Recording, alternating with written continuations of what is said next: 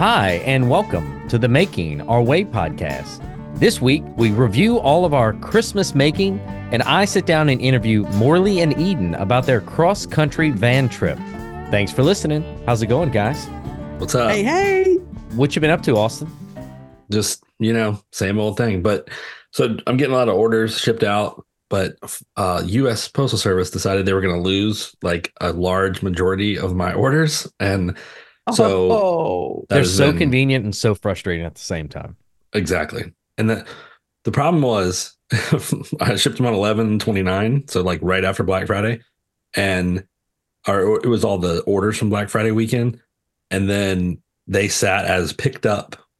Like th- they acknowledged that they had them Oh. since then. And then there was no movement. And then today people messaged me. They're like, hey, by the way, I got the tracking notice. And then they delivered it at the same time. So it was like, you know, that it had been shipped and then they got it in their mailbox. But luckily they're starting to show up because it was a uh, large a large amount of money for the for those orders so so how did you de- how did you deal with it as a business owner?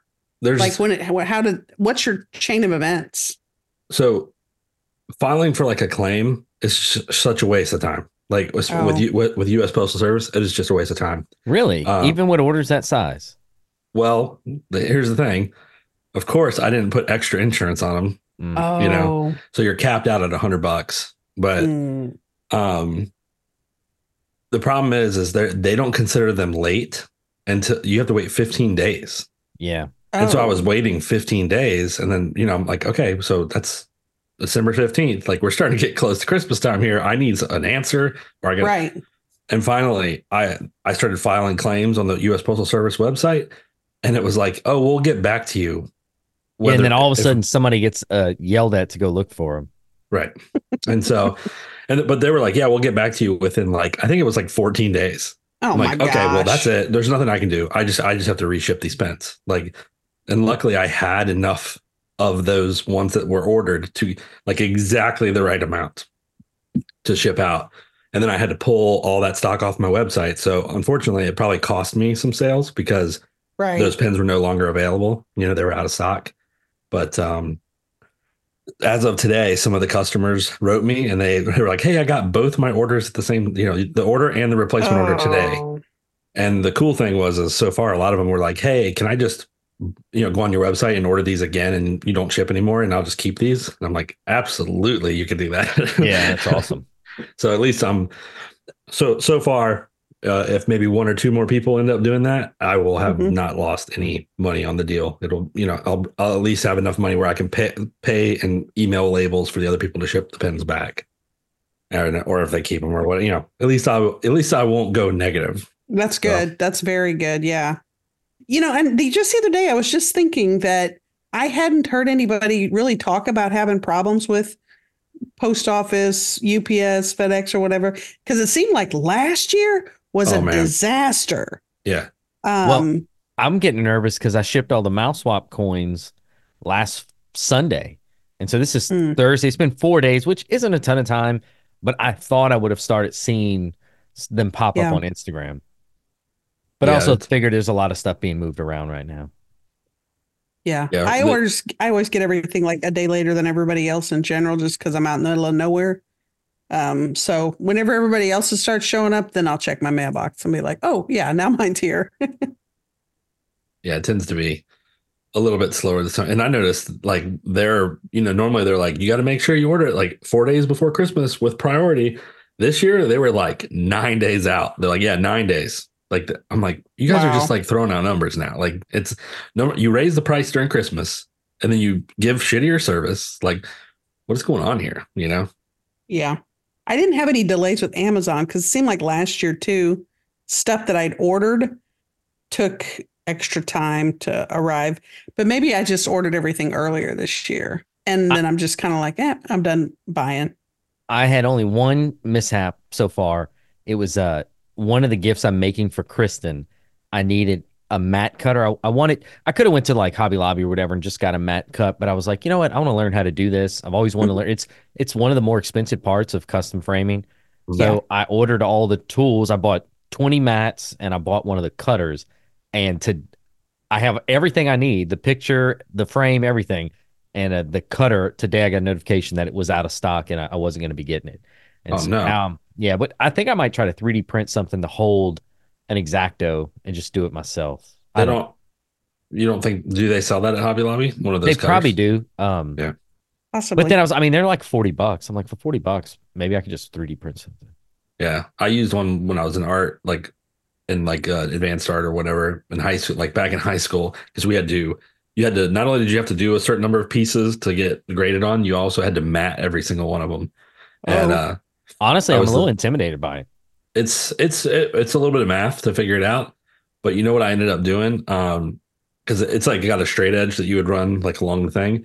I ended up popping just the blade out, and I did uh abstract mats, and I was just Oh, like Lord. just like freehand it because I, of course, you know me, I, like I didn't have any of my shit done because I was just slacking off all year long. And he's Uh-huh. like, "You have 32 pieces to do next week," and I'm like, "I got you." Like I- I'm gonna set a record. That's pretty smart. And you- you can't say shit because I was like, my vision for this one. If you start a sentence with that, they Yeah. can't do nothing. Like, I was That's true. inspired by my ramen noodles, and that's pretty good. Uh, outside of that, I've had some pretty good success. I uh, got a bunch of spoons carved, and I know we'll talk about gifts and stuff later in the episode, but that was one of the things that I've just been dreading. So I had two gift projects that I was just dreading to where I would go do anything else, and one of them was finishing these effing spoons. And what it was was I'm sanding. I'm using the the house belt grinder to shape them, and once the sandpaper gets gunked up, it's just not very effective and I Mhm. don't want to change it. And I'm trying to clean it. All I have is old wine corks. I never bought one of those like cleaning bars. And so um finally I was like, you know what I need to do is just start cutting off a lot more material on the bandsaw. And so I kind of committed to that. Like, all right, I'm gonna just start cutting off big chunks and then only sanding a little bit. And it went by really, really smooth. And so I, I probably I probably have 40 spatulas and spoons that yeah, I you kept, just kept adding them to that I did on the tub, weekend. and I was like, wow. So I did all the sp- knives first. They were already done. I did all the spatulas Saturday, and I did all the spoons Monday, and um, they're drying in a rack right now. So I still got to wax them, but uh, I, I think it's gonna be an awesome gift. And that was kind of the big thing I worked on over the last week. But it was a lot of Dude, fun. that is like, that's my nightmare. Is like, I'm like, well, I'm gonna go ahead and just do 10, yeah, and then you get halfway through the sanding of 10, and you're like, why did I do 10? like, Yeah. yeah, well, so stupid. exactly. Like one, I would have been fine, but right, on the, Right. t- I'm like, fuck, I still got another one to do. I'll tell you another one that uh, bummed me out was Kristen had a gift she wanted to make that was picture frames and asked me if I'd laser engrave them. Well, this will catch people. You'll go on Amazon and you'll see real wood picture frame, or sometimes it, would- yeah, it usually just says like real wood. But what it is, it's either bamboo or Oh. MDF wrapped in paper. So you see the frame, you think it's barn wood or something with like a lot of grain characteristics, and it's not. It's bamboo wrapped in a paper that uh, is printed like wood grain. And so these frames come in. I'm like, Bubs, we can laser these, but I don't think it's going to do what you think it's going to do. And so we Yeah. put them on the laser. And honestly, it kind of looked neat because it burns the paper turns white and then the Oh. bamboo would turn black, but it it wasn't what she wanted. And so we had to go find frames. Well, uh, Michaels or somebody like that was having a buy one, get one sale Oh, But- nice. they'd have three in stock. So every store we'd go to would have three real wood frames in stock, but Kristen wasn't going to pay full price and not so we'd have to buy one, get one, and then go to another store and then buy two of those and then go to another store. And that's a benefit of the big cities. We can go to multiple Michaels to get this frame. And finally on the last one, I was like, look, just get all three. Like I'm tired of driving around Houston. And so she was like, okay, well, let's get another frame. So we got the same exact frame, just in a different color. And when we ring it up, they rung up full price on both of them. Like, Oh, it never said because it said of equal lesser value, and the or Right. lesser value implies to me that you can mix and match frames as long as they were the same brand or whatever was listed on the site. right. But it's all self checkout now, and so there was no one I could talk to to get them to. So I was like, You just I'm take the second one off yeah, take the second one off and pay full price for the first one. and Actually, no, that's not walk what out we the did. door. What we did both was of them. scanned the gray the gray one twice and then put them both in the Oh. bag. And There I you was go. like, we're not doing anything wrong. Their system's wrong. Their registers. I are agree wrong. with you. I do agree with you.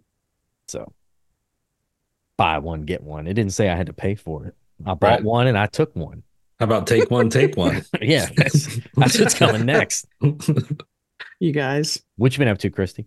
Uh, we were back home for the weekend at the uh, my family's Christmas get together, and uh, Dean, I have to thank you very much for printing my little six inch um, 3D me. Oh, okay, yeah.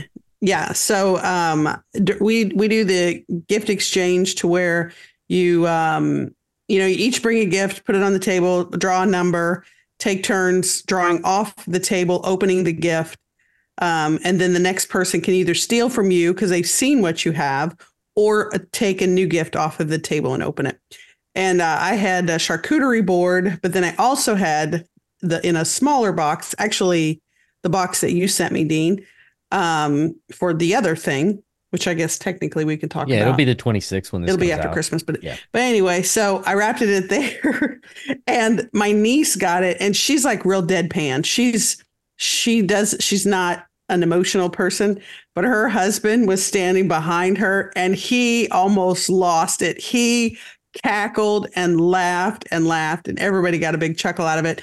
And then, of course, it got stolen a maximum of two times, which is Really? then it's oh yeah, How It was- flattering. It was it was and it got it got stolen like within the first like half a dozen people. Um and so my cut my my sister stole it from her but then a couple rounds later my niece was able to steal it back. So she actually got it back. Um so i think uh that might be my gift again next year. But that was the big joke as far as i'm like okay now i need to see some snaps because we're big on snapchat I need to see some snaps on what I'm doing at your house every day, you know, because she's got two little ones. The oldest is 14 months and the youngest is newborn. So she's got her hands full. And so I have a feeling that her oldest will be uh, carrying me around as a toy in uh, at her house Well- now. The next versions we'll do like I've got some marble filament, or we'll buy some like the the, like color changing. We'll make some neat ones. Yeah, there you go. Yeah. I'll be curious. Uh, You know, in my mind, I'm like, God, I need to lose some weight. And then I'm like, okay, so if I keep this one from this year as to, you know, what Oh, I really yeah. looked like, I'm like, is that enough motivation for me to actually work hard at losing weight? So then next year I go to Maker Camp and they scan me again. I don't know if it's going to be enough motivation, but, uh, but yeah, we got a tickle, we got a chuckle out of, um, the 3D printed. Now I ended up with a Santa Claus sign, um, a metal Santa Claus sign that my sister in law got from, I think she picked it up from Hobby Lobby. And it just looks adorable out on my, uh, by my mailbox. But the other funny thing is my dad, um, my mom takes care of all the Christmas stuff and she does a fantastic job and she puts a ton of effort into it, all the grandkids and everything. And, uh, but my dad, quite a few years ago, he started uh, handing out lottery tickets. So he had old school, they used to give like you could give Christmas envelopes. The lottery had Christmas envelopes that you put the lottery tickets in.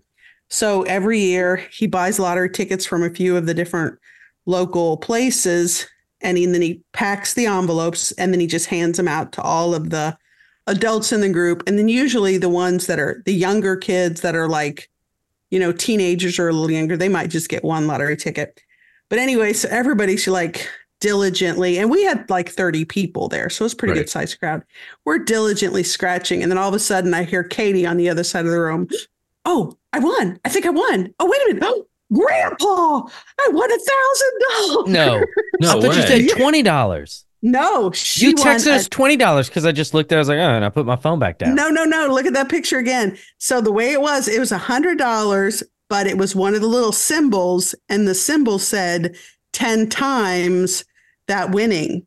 Oh wow. So she won a thousand dollars. So then she had to make an appointment with the Missouri Lottery, which is there's one of the offices in Jeff City. So she had to go there the next day, fill out the paperwork because she'll have to pay taxes on it. And they withheld state withholding taxes on it and then gave her a check for nine hundred and sixty dollars or something. I can't remember what it was. That's so funny. Yeah. Yeah. So uh so yeah, that was by far the Oh, that's what it was. It was a hundred dollars, and I was like, well, that's nice. I Yeah. really thought it said twenty, but I see it win ten times. Yeah. one hundred. Yeah, I didn't catch it either. Yeah. Well, that's why I could hear If a her Christmas across the tree room. is revealed, win ten times the prize shown. Yeah. Cool. Because she said she was looking at it, looking at it, looking at it, and then she handed it to Anna and looking at it, looking at it, looking at it, and then handed it to I don't remember who else was sitting next to her. They were looking at it, looking at it, because like I said, we've never, never won um, Yeah. Anything like that. So And that was kind good of our Christmas. Yeah. excitement. Yeah.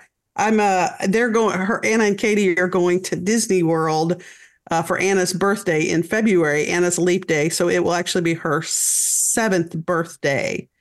And so Anna and Katie are uh, going to Disney World together. So I have a feeling um, that will be paying for some of her ticket down there and everything. But yeah, That'll pay awesome. for half of a day well, it, it pays well, she's her that her hotel that she works for has a property on um, Disney, so they're getting like hotel is extremely cheap. She travels so much; her airfare is free, her car rental is free, oh, wow. um, and Anna's is too. So really, the, the the only thing they're having to pay for really is their tickets to Disney World. So that's pretty good, you know. And they they don't have kids that are going with them, so they can spend all their money on themselves. right.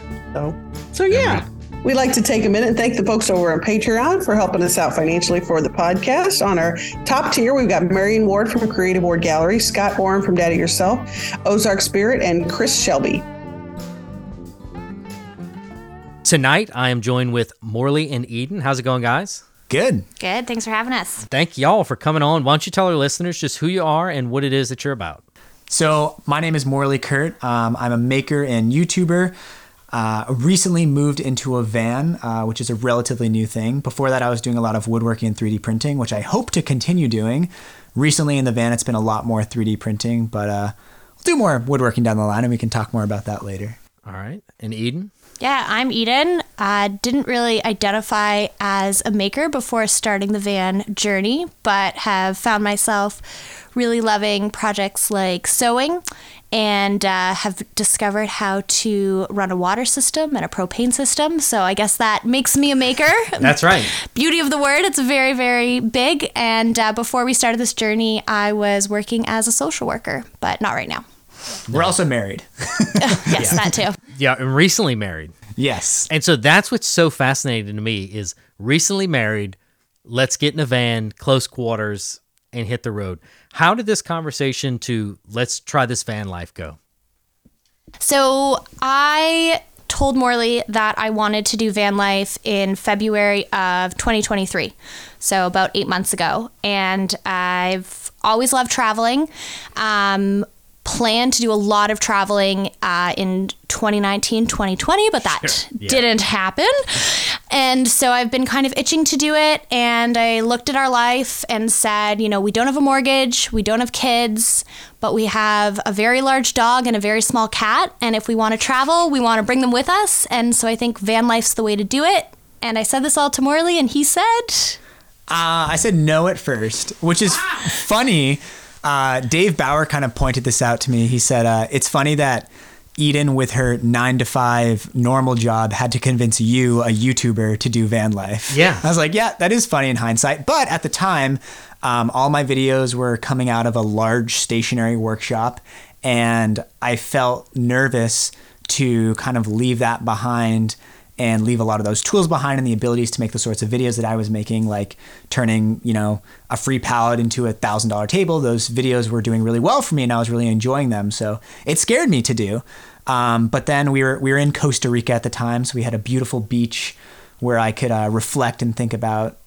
Because I didn't tell Eden no, I was like, that's a lot. I need to think about that and I started thinking about all of these like really interesting videos I could make, which excited me because I definitely like identify as a video creator in some ways and sometimes like more strongly than a maker. Like not every video I feel like I make has to be about making something, although I try really hard to remember how important that making is to me because I do think that's a very strong part of my identity. But you know, there's so many interesting things that could happen on the road, traveling around North America, seeing all these new places.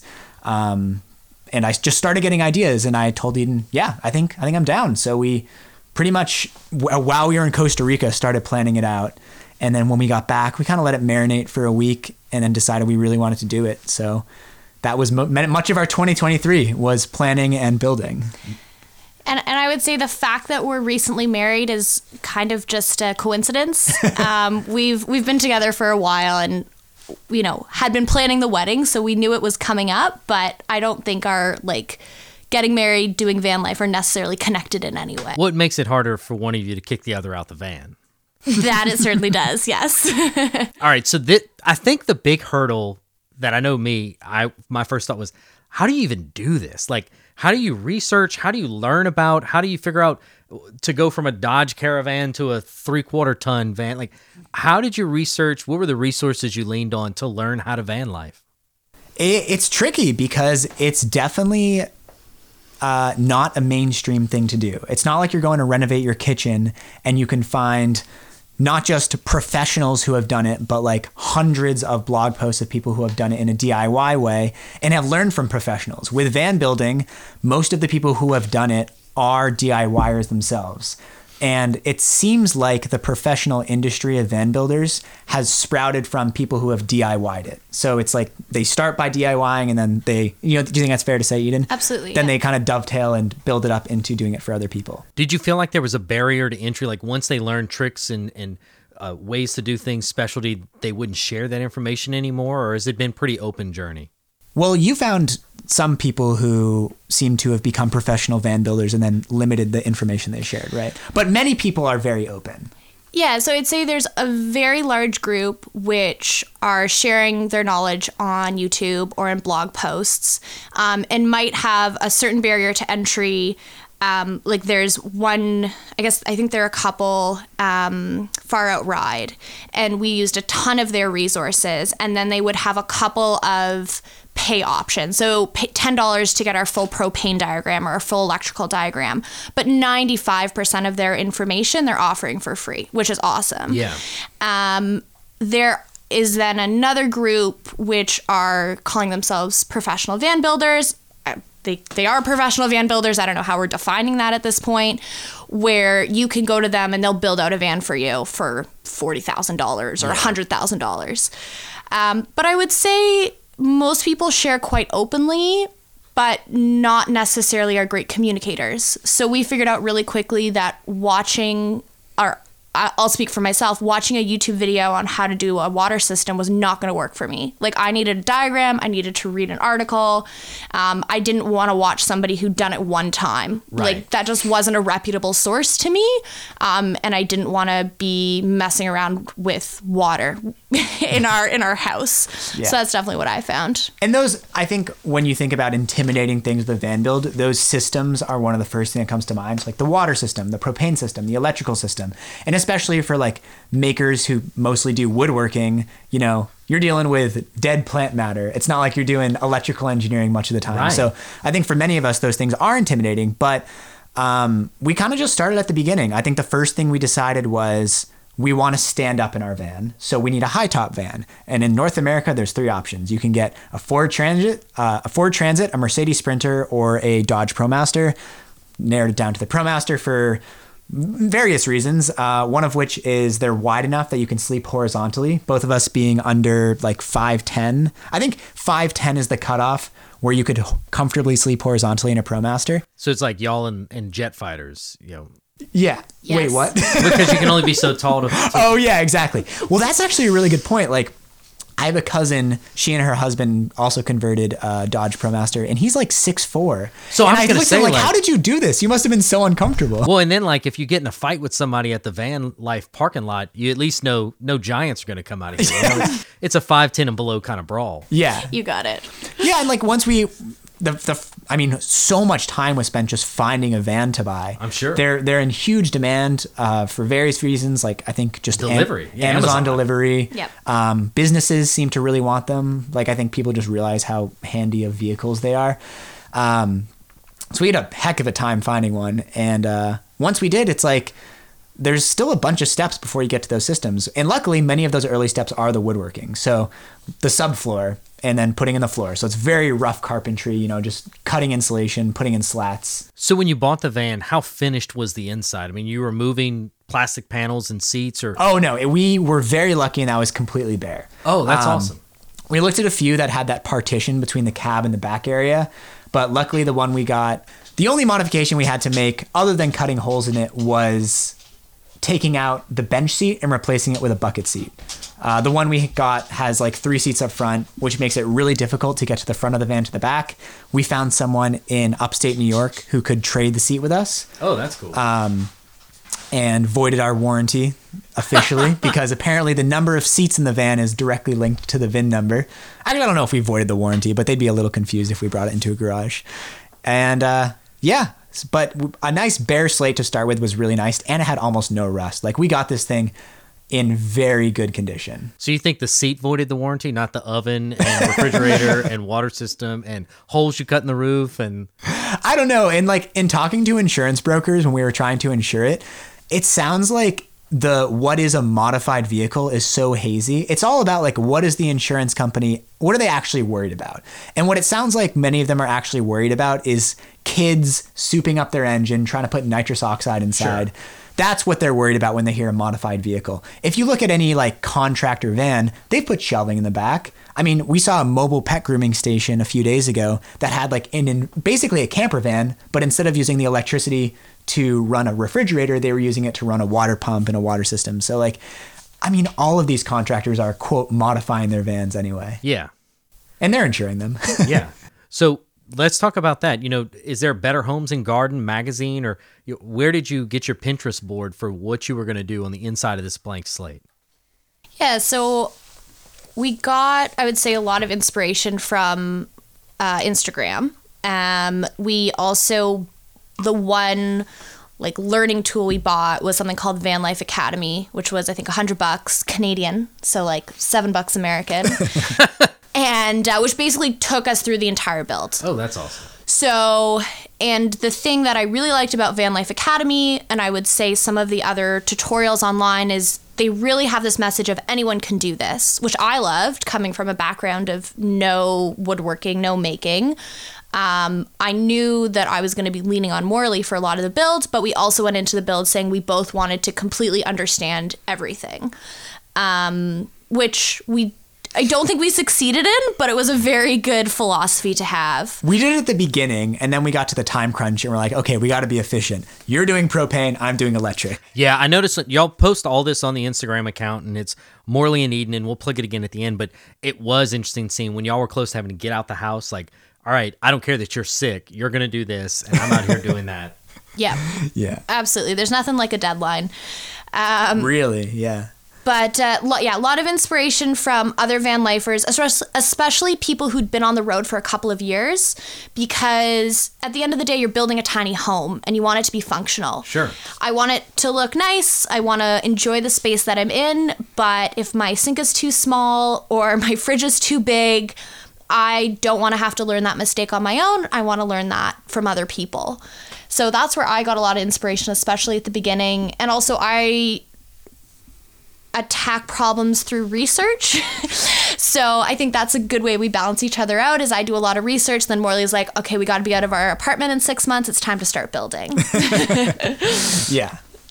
Which is a good balance for sure because uh yeah, my instinct is to dive into something and start doing, but you, there was a lot we didn't know. There was a lot of research that needed to be done.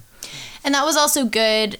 I, I know I just said like I was leaning more on you for a lot of the build, but reminding myself too, like you've never done electrical before, or water, or propane, or laid a subfloor, or done anything with insulation. Like I love the term maker, but it doesn't mean you know how to do everything. Right. Yeah. Um, I think it means you know how to do a lot of things, and then have the curiosity and the confidence to figure a lot of other Yeah, things that's out. what it means. Is yeah, that you're uh, dumb enough to not know that you don't know what you're doing. Yeah. Perfect to do a van build.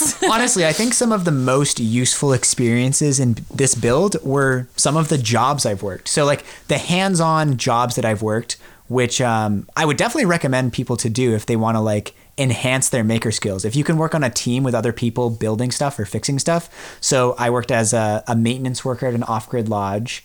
I worked at a scenery shop, um, and I worked as a surveyor. Those were and and at a STEM camp where we were kind of building various things and setting up a studio. And in all of those positions, there was many situations where we had to problem solve as a team and being like, okay, like why isn't this working? We need to install this. We need to modify it. And I just found all those experiences extremely helpful, especially since Eden and I were essentially working in a team. Um, it's it's just a series of problems that you have to solve. Like everything you buy comes with a manual, and that manual will be useful to a certain extent. And you you can look up stuff about it online, but something will kind of go a little wrong, and you have to know when to maybe not screw that screw so hard, which I failed to do a couple of times. Yeah, that's something that you always learn the little things what not to do. And like you were saying, l- looking at people YouTube videos for someone who's done something one time, I'm kind of curious each of you what was maybe your one favorite project to this point because the van build's not done, you know, it's it's in progress. What's been kind of your one favorite project that you've worked on? it was the electrical for me. That was a little unexpected as well.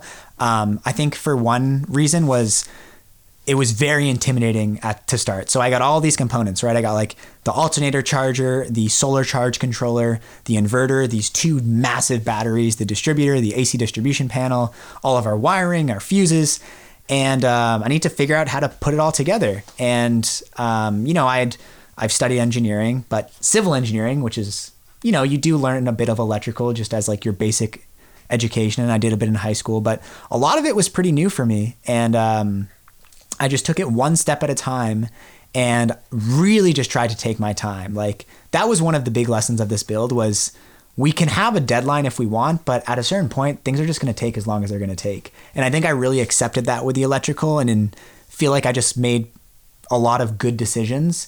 And it felt like I, I'm building a spaceship. You're building all these systems that work together, and then you have power, and you can plug in your things, and you can heat your water. And it was just like extremely fulfilling. Yeah, very gratifying experience. Yeah. I always used to say I worked at a restaurant in college and I loved all the jobs except washing dishes. And it wasn't like its position on the pecking order. It was that no matter how many dishes you wash, there Yeah. were always more dishes. It's the worst chore. But when you have a job where there's a finish line and then you see success, it's super rewarding. Yeah. Yeah. Eden, what was maybe a job that you really liked? So for me, it was definitely making the cushion covers because it was the first job or mini project that I did completely by myself from start to finish. And going into this, we were doing all of the projects together. And then, as you mentioned, we got to a point where we just we had this deadline, and Morley kind of said to me, "I think you've used a sewing machine twice. I've used a sewing machine once, so you're up." And the first, uh, I think I made six cushion covers in total. The first one took me six hours, and the second one took me 40 minutes. Yeah. And so, just whenever you're doing something for the first time, that learning curve is so steep. But it was also, I think, a simple enough project that I was able to adjust and get better and make changes as I went through it, which was really exciting. And then that gave me the confidence to make our window covers. And I'm already like looking at other things in the van that I can use those skills for. So that was just such a huge confidence boost. Um, yeah, that was definitely my favorite project. That's awesome. And I always tell people don't judge yourself on your first try. You know, it, it takes a few, but you didn't own a sewing machine. Where did you source that sewing machine? So the local library had a makerspace or has a makerspace. Sure. It's still there, even though I'm not. and uh, they were fantastic. They just let me book the sewing machine for five, six hours at a time, and I just yeah. Were there a bunch of old old biddies standing around you telling you how to do different seams and hems? Um, yes. there was a, a couple of library patrons who would, you know, come and look over and tell me about their sewing experience. Meanwhile, I'm like sweating, just trying to make it go through straight. But it felt like a good community. Wouldn't have changed it for the world. No, that's awesome. a quick uh, addition onto that, like with using the sewing machine at the makerspace, I think one thing which has been really cool about this, both the van building and living in the van experiences, is it's allowed us to use a lot of resources that are available to everyone, but that you normally don't take advantage of because you have those things in your house. So, for example, today we showered at a Planet Fitness. Yeah. You know, all of these gyms have showers that 99% of the time are not being used. And I think one of the really cool things about van life is you don't need every single little thing in your living space. You realize that there are all of these things everywhere that no one uses, parking spaces that no one parks in, in like beautiful parks where you can sleep for the night and wake up and watch the sunrise over the mountains. And uh, it's just yeah, it makes it makes you realize that you don't really need quite as much as you thought you did. I after Eden did the sewing, I was like, maybe we should get a sewing machine in the van. you have that instinct of like, I want to accumulate all the tools, but you're like, actually, we could probably just go to another makerspace and use their sewing machine. Absolutely. Yeah. Yeah, that's awesome. And I love the Planet Fitness hack Uh, that's a good one. Have you come across any other travel hacks? Whether it's like uh, this is a reliable grocery store chain, or this is a kind of you know food item that holds well. Um, Lidl, great discount grocery store. Do you guys have that down here? No, never heard of it. Okay. I think it started in Europe and uh, it started appearing in the East Coast like 10 or so years ago. Yeah, they have like great discount groceries. One kind of Is fun. it kind of like Aldi? Do y'all yeah, have, okay. yeah. It's but we found it had a better selection. It might even be the same company. One kind of funny hack that we found on uh, Saint George Island. No, Saint Augustine. No, Saint George Island. uh, all these Gulf, you know, islands blend together. It was somewhere in Florida. Yeah. Um, we were trying to find a place to park for the night, and there was this 24-hour project going on at the beach. So all of the construction workers park their cars in this one area where you're technically not supposed to overnight camp, but since all the construction workers are putting their cars there anyway, no one's really checking up on it. So it sounds like a really weird specific thing, but it, I think it's actually a pretty good idea. If you can find a 24-hour construction project and see where all the trade tradespeople are parking their cars, you can just sneak in among them and stay the night. Yeah, the van just blends in. Exactly. And this van is massive. Like I was giving him grief because here's a van with Canada plates dwarfing my American Jeep parked next to it. um, it. It's a substantial van. It's really cool. Go look at it on their Instagram. All right, let's talk about the route. How did y'all decide? I think the route's changed, right? Yes. Okay, so what was the original plan and why was it modified? So the original plan was to do Detroit and Cleveland because I have family there, and then basically just book it to Joshua Tree. um, and that was because the van is not finished. We ran out of time on our lease, like our apartment lease, but also we were in Ontario and it was getting cold, and just paint was taking a really long time to Oh, dry. yeah. So we realized we made the decision probably about six weeks out that we weren't going to finish any of the upper cabinets or lower cabinets, any of the cabinets, or any of the walls. And we were going to do that all on the road. Um, and Joshua Tree ended up being the right spot to do that. And then we realized that we didn't really want to drive through the Midwest um, pretty pretty quickly. That there wasn't a lot there that was really exciting us. I'm open. I'm open to being to having my mind changed, but nothing was really drawing us there. So we decided to go down the East Coast instead. Morley's sisters in Virginia, and um, yeah, we just were really curious about the East Coast, but mostly it's winter and we don't have a heater in our van, and we wanted to go south. I think people don't realize how cold vehicles get on the inside. Yeah, we have insulation, so that helps a fair amount. But when it was uh, 32 degrees, probably even got down to 30 degrees in uh, Pennsylvania, we were feeling that in the van. One thing we figured out was so the back doors are just empty sheet metal. Oh, girl. And we'd love to insulate them one day, but they're currently not insulated. And we realized that just by hanging a wool blanket in front of the doors, that actually kept a lot of heat in the van. So that was like one hack that we figured out. But like, we had you don't want to keep that thing closed up in the night because it gets really steamy inside. So we have a ventilation fan on the roof, and we've learned that it's best to just keep it running all night, or else you get a ton of condensation buildup. Oh, so yeah. even if uh, even if you do have good insulation, you're sh- probably still getting some airflow into the van. So we're gonna install a heater at some point, but for now, we're just happy to be uh, in this beautiful Houston weather. I know when we were leaving dinner, Kristen said they probably think we're so weird because it's 55 degrees outside and everyone's in like winter coats. I was like, well, yeah, it's cold uh, for us. Um, no, and and that's interesting. It, it's neat how the weather has kind of steered that trip. And so, where have you gone so far? You said you came down through Virginia, and then where else did you go?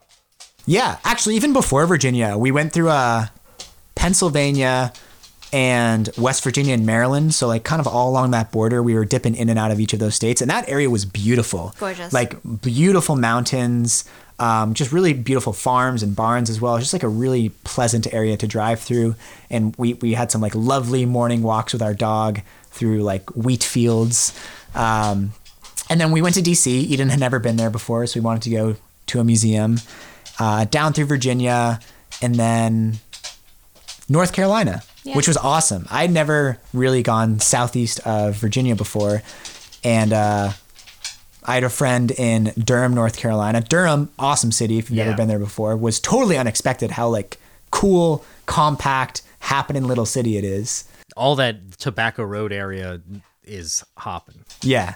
Uh, we went to Asheville, North Carolina, which was beautiful. Very cold, though. I think that kind of colored the experience. And uh, one thing we always joke about is like, it's amazing how much your opinion of a town changes based on the weather. Then you're there. You're like, oh, this random town is so nice. Does it have anything to do with the fact that it is sunny and 70 degrees right now? so, like, a- everyone had I thought the same thing. Like I was like, y'all are coming to Houston the one time it's not hundred degrees. So like Asheville was very cool, but it also wasn't the best weather while we were there. And like the Blue Ridge Parkway, you know, absolutely lovely. Uh, went down into South Carolina, Greenville, South Carolina, another like cool, unexpected uh, little city. Very, very walkable Main Street. Probably the most walkable Main Street I've ever experienced. Uh, down into Atlanta, Georgia, and then to Savannah. Down to St. Augustine, Florida, which was a recommendation of Lindsay Creative. I don't know if she listens to Oh, the show yeah. Which was really cool. Honestly, little more um, Disneyland esque than I had expected, but it's a very cool historical American city. We had fun walking around. We went to the fort there, which was very interesting. But yeah, they got their tourism industry on lockdown. oh yeah. Um, and then we drove across the Florida Panhandle, got onto the Gulf Coast. Uh, we went down down, uh, down to St. George Island, which is a beautiful barrier island, probably the most beautiful beach we went to. Yeah. And off to New Orleans, which, uh, speaking for both of us, I think was our favorite place we've been so far. Yep. Yeah. New Orleans is a special place. Do you guys like to read? Yes. Yeah. There's a book, uh, Confederacy of Dunces, uh, written by a guy from New Orleans. And uh, anyway, uh, it's a recommendation if you're looking for something Okay. to read on this trip. Yeah, and one thing we've really enjoyed doing, Eden's done it a lot more than me, and she's brought me around, are these walking tours. So we did one in Savannah. It was a, what's the company, like Free Walking Tours? Each city has a different one, but free tours by foot, or you just Google free walking tours in the city name. Yeah, a lot of them are like pay what you can. So it might be like a $3 reservation fee, and at the end, you just pay the tour guide whatever you think it was worth. And um, probably my new favorite way to experience a new city. Like we've learned it in most of the people who lead them are historians or like history majors. So I've just learned an incredible amount about these cities so far, just Savannah and New Orleans. But um, yeah, absolutely fascinating. Another really big thing that I think is dictating our route is we try not to drive more than four hours in a day. Oh, wow. And that's because we found that if you do that, your entire day's driving. Right. Versus if you do closer to that three hour mark, your morning or afternoon's driving, but then you actually have time to explore where you are, whether that's a beautiful campground or a new city.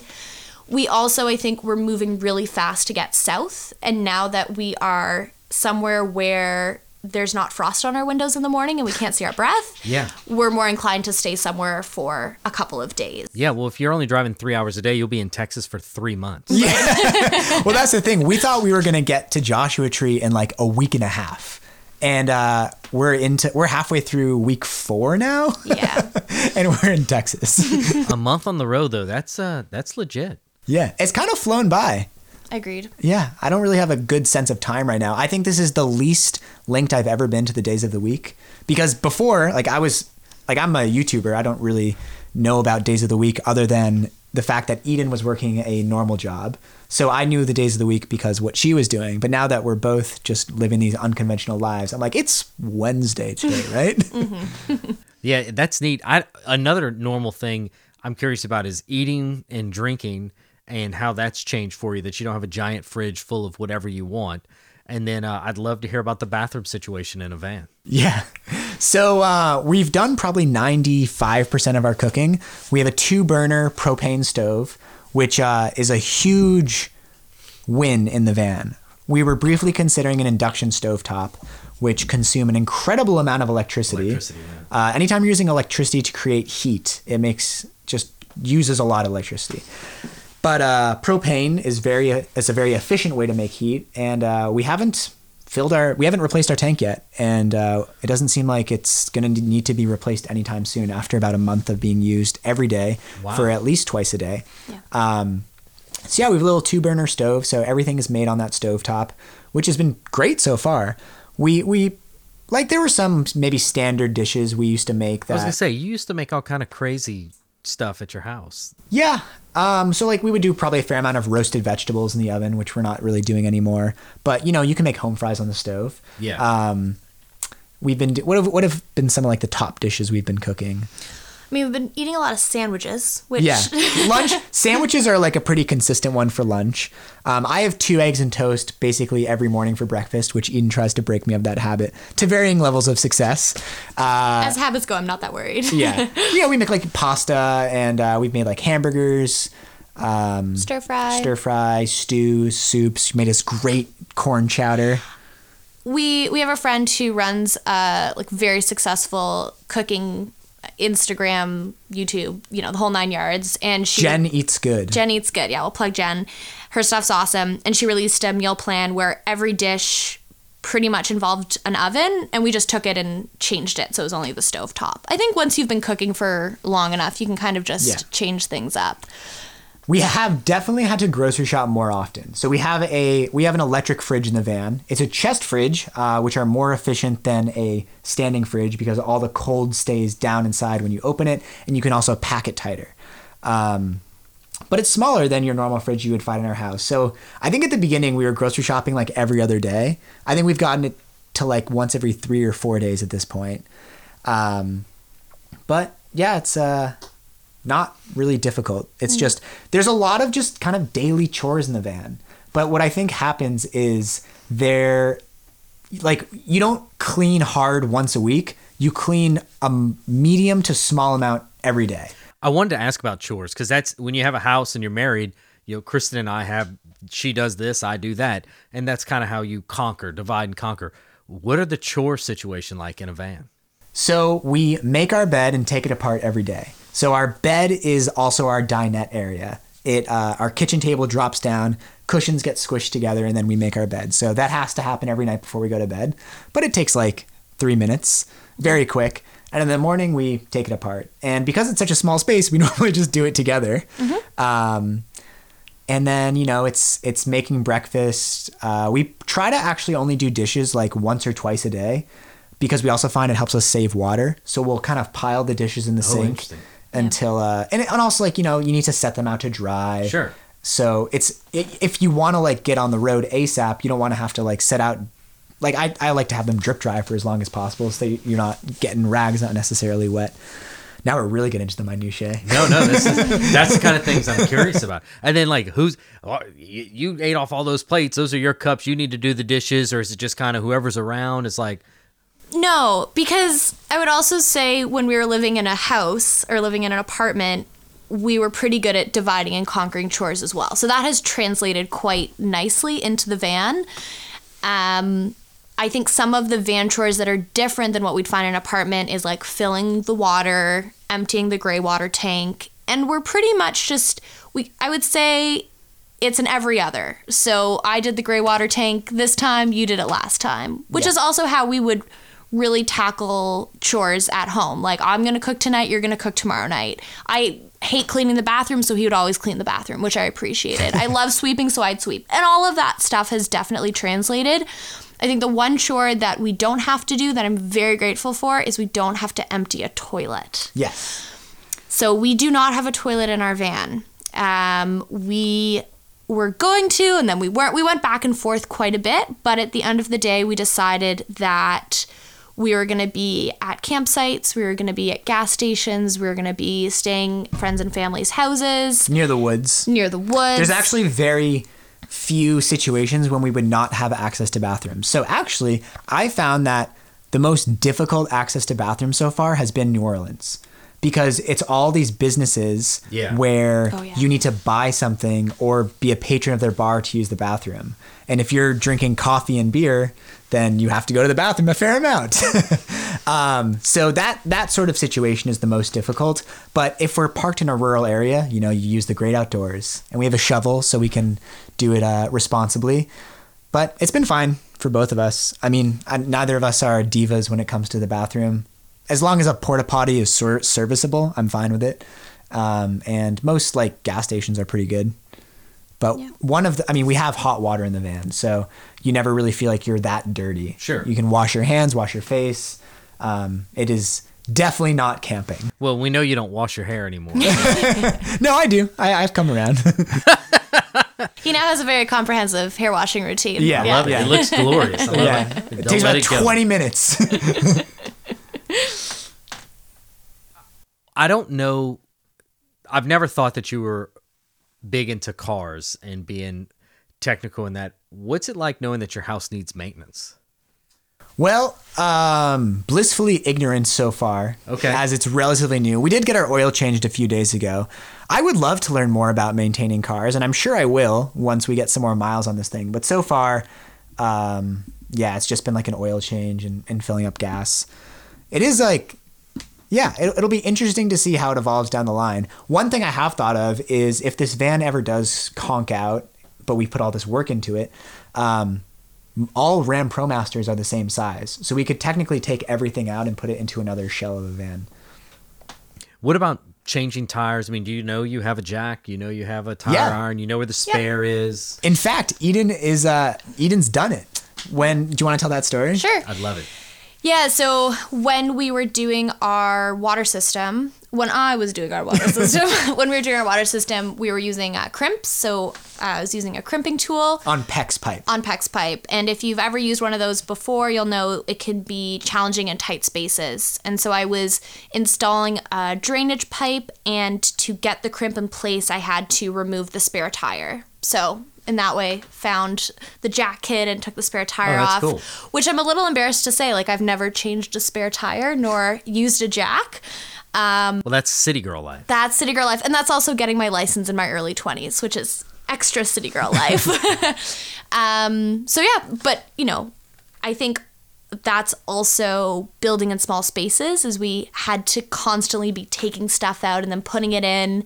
I think I maybe asked Morley to like remove the back bench three or four times just to get the different to get the crimping tool in those spaces. Yeah. So I'm very familiar with the bottom of our van and then did that I think three more times to add other drainage holes for other things. That's awesome. The other thing I was wondering about, what about, do you have a first aid kit? Yeah. Yeah, first aid kit, naloxone, fire extinguisher, carbon monoxide. I noticed some carbon monoxide sensors and all that stuff. Yeah. It's truly kitted out. It's a beautiful van. I think you guys are going to have a lot of fun. So Joshua Tree, and then where from where you go from there? We want to spend like a fair amount of time in the Southwest. I mean, I think Sure. that's where a lot of the destinations, especially with the national the natural parks, Yeah, national there's parks so that many we parks in out that way in Utah and California. Yeah. So honestly, we haven't really thought much beyond that point. Like eventually we're going to make it into the Pacific Northwest and then back through Canada. But I think for now we're just like excited to to see some of this southwestern country. Yeah. Well, I'm excited to follow along. Um, before we wrap up, I do have to ask you the you know required three tools question. Okay. So if you're going to start a van build, what are the three most key tools to starting off in a van build? Jigsaw because you're going to have to cut some holes in your van. Why don't you each do three, and we'll see if they're the same. Okay. So go ahead, jigsaw. Jigsaw, you're definitely going to have to cut some holes in your van. Uh, oh, this is so hard. I mean, you have to say a drill because you need to start a hole to make the jigsaw hole. Ah, this is terrible. um, I don't know, Eden. What what are some of yours? I'll think a little more. So I was gonna say the table saw. Oh, because true. A lot of w- woodwork. One of the biggest ways to cut down on costs is to do all the woodworking yourself. Sure. Which means you're buying plywood, which means you're cutting giant pieces of plywood. So definitely it's a table saw. Um, I don't know what it's called. You put it on a drill and it's a metal thing and it goes saw? zzz- hole saw. Yes. Thank you. We did use that a lot. And that was one of the tools that we brought along with us because we ended up using it not just for the things that uh, we anticipated having to use it for, like, um, uh, what was, I don't even remember. Oh, for like drilling drainage holes in the bottom of the Yeah. van. But when I was uh, installing a grounding point for the electrical system in the van, I was having such a hard time like getting access to the other side of this bolt. And I was like, wait a second, I can just drill a big old hole through the column of the van so I can access it from the other side. So Yeah. having the ability to just make a giant hole when you're also running uh, PEX piping, it's it's very useful. I know the other one I would say. Uh, the old Zerp Zerp or the multi tool. Okay. I got that like with a month to go on the van build and just started using it everywhere. Because in many ways you can use it in place of a jigsaw. So it's like an oscillating cutting saw. Yeah. Okay. And uh, it cuts a lot slower than the jigsaw, but you can make more kinds of cuts. Sure. And it's cordless, so it was it was one of the tools that we brought with us. I got my third one. Okay. I'd say ice pick because not uh, for the beginning of your build, but definitely once you get started, is you'll start dropping things behind things, and you need that long pointy tool to, you know, kind of pull it out, push it out for sure. Yeah, and uh, Suddenly, we're sponsored by Jimmy Durrell. Yeah. unclogging our drain. I it's funny like I get comments on my videos sometimes being like, "Why do you have an ice pick?" And it's amazing how often Eden asks me to use the ice pick for various things. Yeah. Like truly such a handy tool. I will say I have one uh, like within wherever you're sitting. There's one pretty close. Yeah. that's an Austin one though. and just to like unplug silicone tubes, like I think we use it every day. Yeah. Yeah. Both on during the build and now that we're living in the van. Yeah. Well, that's awesome. I think people are going to really like this. This is an awesome journey. Uh, if people want to follow along on your trip, where can they find you? So Eden is making lots of content these days at Morley and Eden, and uh, I am at Morley Kurt on Instagram, YouTube, TikTok, Facebook, all Yeah, those. And you are continuing the YouTube stuff, even though you're in the van. Yes, absolutely. Making long form videos, um, building the van, but also adventures in the van and Yeah. building stuff outside of the van, hopefully as well. You did the video where you you compared printing stag uh, stagnant versus printing while the van was in motion. Yeah. Were those speaker grills? What were you making? Yeah, I was making um, active ventilation for our electrical Oh, okay, yeah. box. Okay, so yeah. was just like so many things with this build that we could have done and like probably force had foreseen the need during the build, but we just didn't have time. So I knew eventually the box, the electrical bench was going to need ventilation, and uh, I didn't want to just add like passive ventilation. So I bought some computer fans, Yeah. wired them to the computer that hooks everything together so that they turn on once the temperature in there gets above a certain point. Well, that's really awesome. Yeah. Go follow along as they make their way towards Joshua Tree. Thank y'all so much for stopping in Houston and appreciate y'all coming on. Thank you. Thanks for having us. We'd like to thank our folks over in the middle tier of Patreon. We've got Tony Langer from Langer Works, Susan Duplantis from Hearth and Garden Art, Stephanie Taddeo, and Kyle with Footwork Woodworking. Now that Christmas has passed, I thought maybe we could talk a little more if you had any gifts for family members that might listen to the podcast that you didn't want to, to talk about necessarily. I know I've made a few. I've, I've got some I technically haven't made yet, but they will be made by the time this episode comes out. if y'all wanted to maybe talk about these kind of things. Well, yeah, I I have to thank you again, Dean, because last year you made one of the gifts that I gave Marvin, which was the, The little. glasses. Oh no, go ahead. no, that wasn't you. That was just on the side. You made Okay. that for me too. the ammo Um, can. The ammo can with his Oh yeah, yeah, yeah. yeah. Ozark Spirit logo on it. And then Yeah. this year I snagged one of those, uh, one of your rulers. And that is a meaty beast. That is, that is nice. That is Yeah, very nice. I've gotten some good compliments. House uh, said some nice stuff. Um, I don't know if I've talked to Keith, but I, I've had a few people. I had one guy wasn't happy with um, the edge finish, and that and he's valid. Uh, I've got to figure out a better way to get Oh. a square edge on it. But the rulers themselves, uh, I was very happy with. Soon as all the holiday stuff's over, I'm going to do another batch. Um, but it's funny you mentioned the ammo cans, those little cobalt toolboxes. Mhm. That's what I did with those this year. So I had to Yeah. raise my laser up higher. So right now it's sitting on Oh. three two by fours on each side to get it high enough that I could put um, those deals in. And I laser engraved. Kristen's uncle Mike a few years ago. I did the Harley Davidson logo, but Mm. replaced Harley Davidson with his name, and so it's the same motorcycle shield with his name in the middle. And I've been putting it on things for the last few years. And so his toolbox, I put that on the top of, and then her dad. Um, so they their machine shop is RC Schmidt and Sons machine shop machine specialist. And so I took Oh, okay. everything from that, removed his, their father's name or Kristen's grandpa's name in the boat, and I shrunk it down and I did Speed Shop, and then did like the logos for all the cars he has. And so I did that, and then for my nieces, I put their names on the top.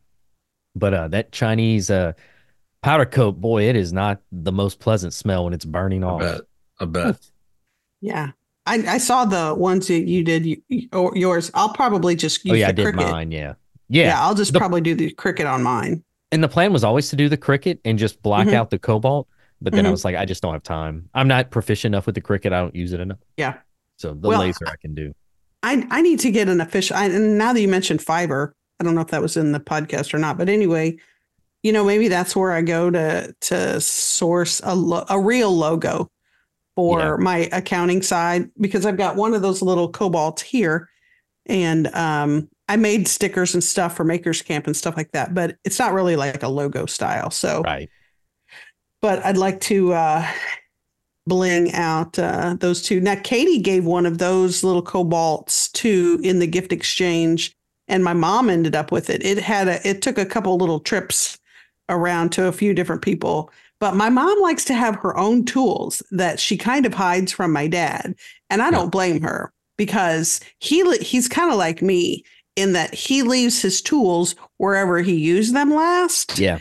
And so then when she needs anything, she doesn't want to have to go across, you know, 40 acres just to find where the whatever pliers was Yeah. used last. So she um yeah, so I think she's going to actually use it as a toolbox. The two that I've got in my shop, I have specific tools in each of them and then I use it kind of more as a pencil holder here. And what I've done with mine, so the uncle and my father-in-law, the top and the little drawer are filled with candy and chocolate. They like, Mm. you know, fancy chocolates from Trader Joe's or whatever.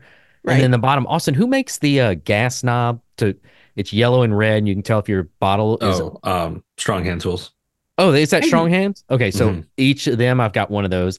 Um strong hand tools also this weekend we did family dinner, the shop dinner. Uh, they've gotten older, so that's not as wild. There was one thing that happened, but I, I'm going to save it for Patreon, I think. Um, but her dad was talking about how he's been practicing TIG welding a lot. I guess me going over there this summer has got him back into trying TIG, so he's got a bunch of pipe he's trying to practice. And he said the problem though is when he doesn't have any support and he's focused, he'll get dizzy and fall over. And so Strong Hands has an uh, adjustable articulating arm support Yeah, I just and I that. looked, I was like, let's get this. I can get it delivered tomorrow. I said, Kristen, this is what you're giving your dad for Christmas. So it looks Nice. legit. That's killer. Yeah. And it wasn't, it was like 70 bucks or something, which I mean, that was very reasonable, I thought, for what it is. Yeah, and you know, folks like our parents or that the not not necessarily because of their age, but because at this point in time they have so much of everything, Yeah. or they're just going to buy it when they need it. If you can find something that you know Yeah. they're going to appreciate or would have are definitely going to use or whatever, I mean that is a score Well, right he used to be easy because we would just do a piece of art, like a picture of his car framed, or I did the Model A that he's built and I put it in Photoshop and I did like five different colors to make it kind of look like pop art kind of deal. And then I did Right. a brass mm-hmm. plate and everything for it. Well, we used to always do the chocolate basket. And then her cousins were like, oh, well, he seems to like that. So now they get these giant over the top chocolate baskets. And we're like, we were just going to pick up stuff from Trader Joe's and putting it in a bag. And they're bringing in these like legit gift bags. I was like, they kind of stole our gift. But I think we got something good this year. So yeah, that's a good about one. That. Um, other stuff. So this one, Christy, you're gonna love this one. My when I was growing up, we had a camp in on a Avoca Island in South Louisiana, and I used to go there all the time as a kid. And I went there with my great grandfather. He's the one that got the camp. So my dad's Oh, wow. The one that always took care of my dad. My dad was over there all the time. Uh, he died. I think it was in 2008. He died, and he was in his 90s when he died. Well, we still had a lot of like furniture and things that were his at the camp, you know, because it was his camp. Right. In 2011, uh, the river rose and the camp flooded. The water above the door, just complete flood. Everything was ruined. And so some friends of I uh, and I went down there and we were trying to clean everything up, but it was just everything was rotten and dry rotted. And uh, we burned what we couldn't keep and brought a few things home. One of the things I brought home was he had this hatchet, and it was so hilarious to me because there was at least 30 nails in it. Like every time the head would start to slip, he would just drive another nail in. Yep. Yeah. So there was like 30 nails in this hatchet hand, and it was rusted to shit. And I've had it in my shed since 2011. Oh wow. When we got the fence installed, one thing I had to do was empty that shed so I could move it, and I saw that hatchet in there. And I said, you know what? I'm going to clean that up and give that to my dad for Christmas. And so I hope he likes it. I mean, not that he's looking for a hatchet, but he does make the little fires in the solo stove on the back patio. Well, so I put it in some vinegar and then I uh, buffed it and I got some, I don't have any Evapo-Rust, but I got it pretty good, clean, but it had some big gouges in it from probably hitting a piece of metal or something.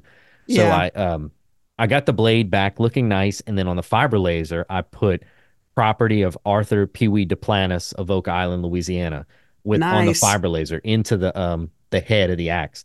And then I made a new handle for it out of oak, and I blacked it with some vinegar and steel wool. And I, I still need to clear coat it. But that's what I'm going to give my dad. I'm gonna make a sheath for it and everything.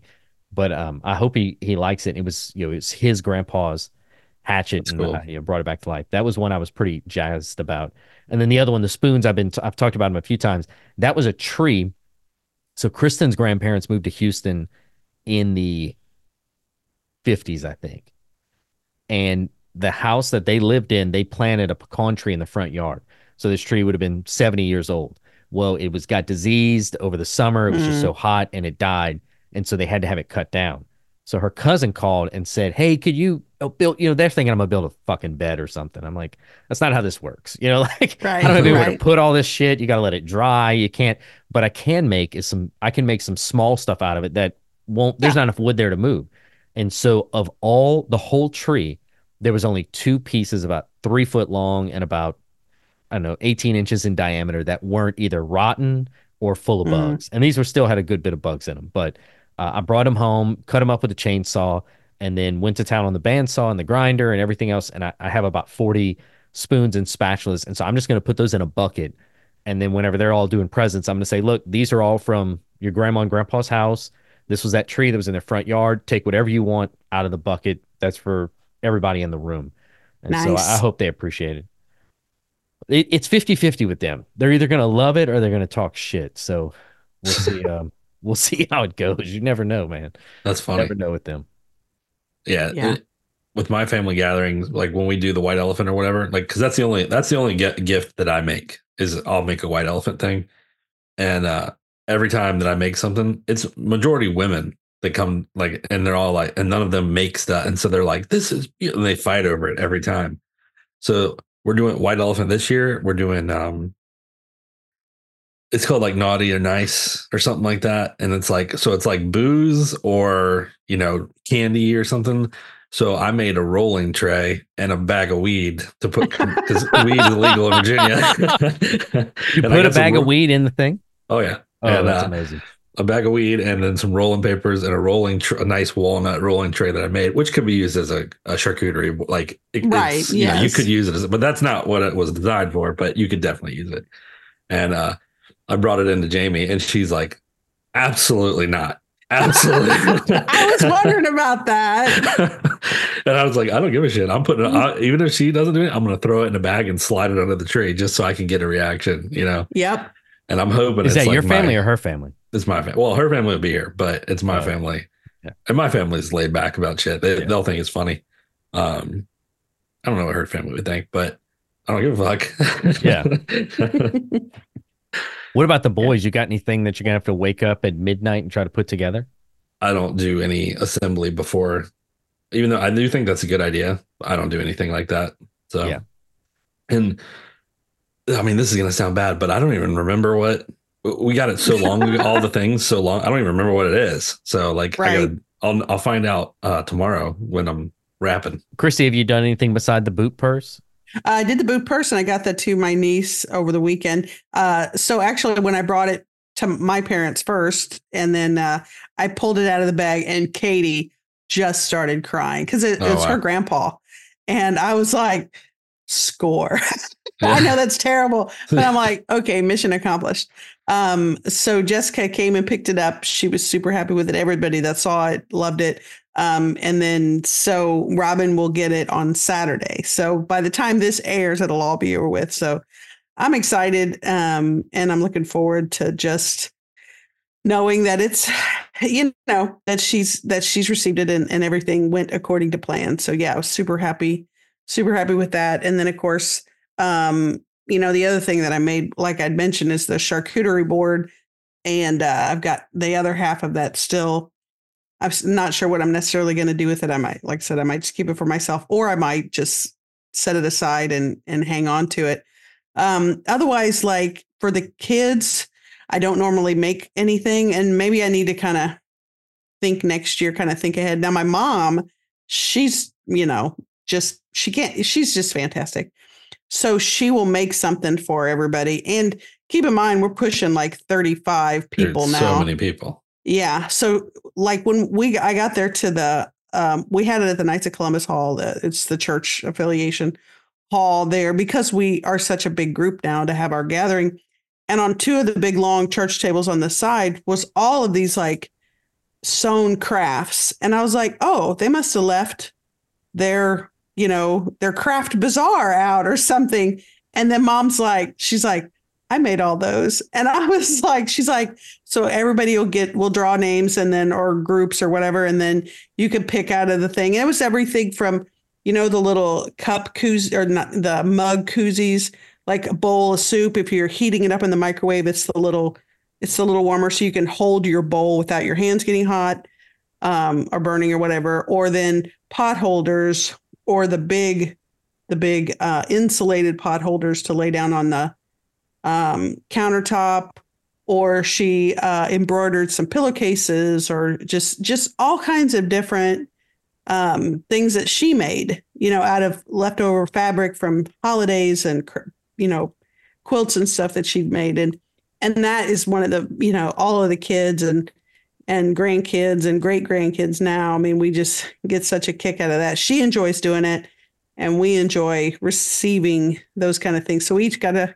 you know, take our t- turns and um, get to pick out our goodies from her. So yeah, That's she's cool. she's pretty uh, she's pretty fantastic.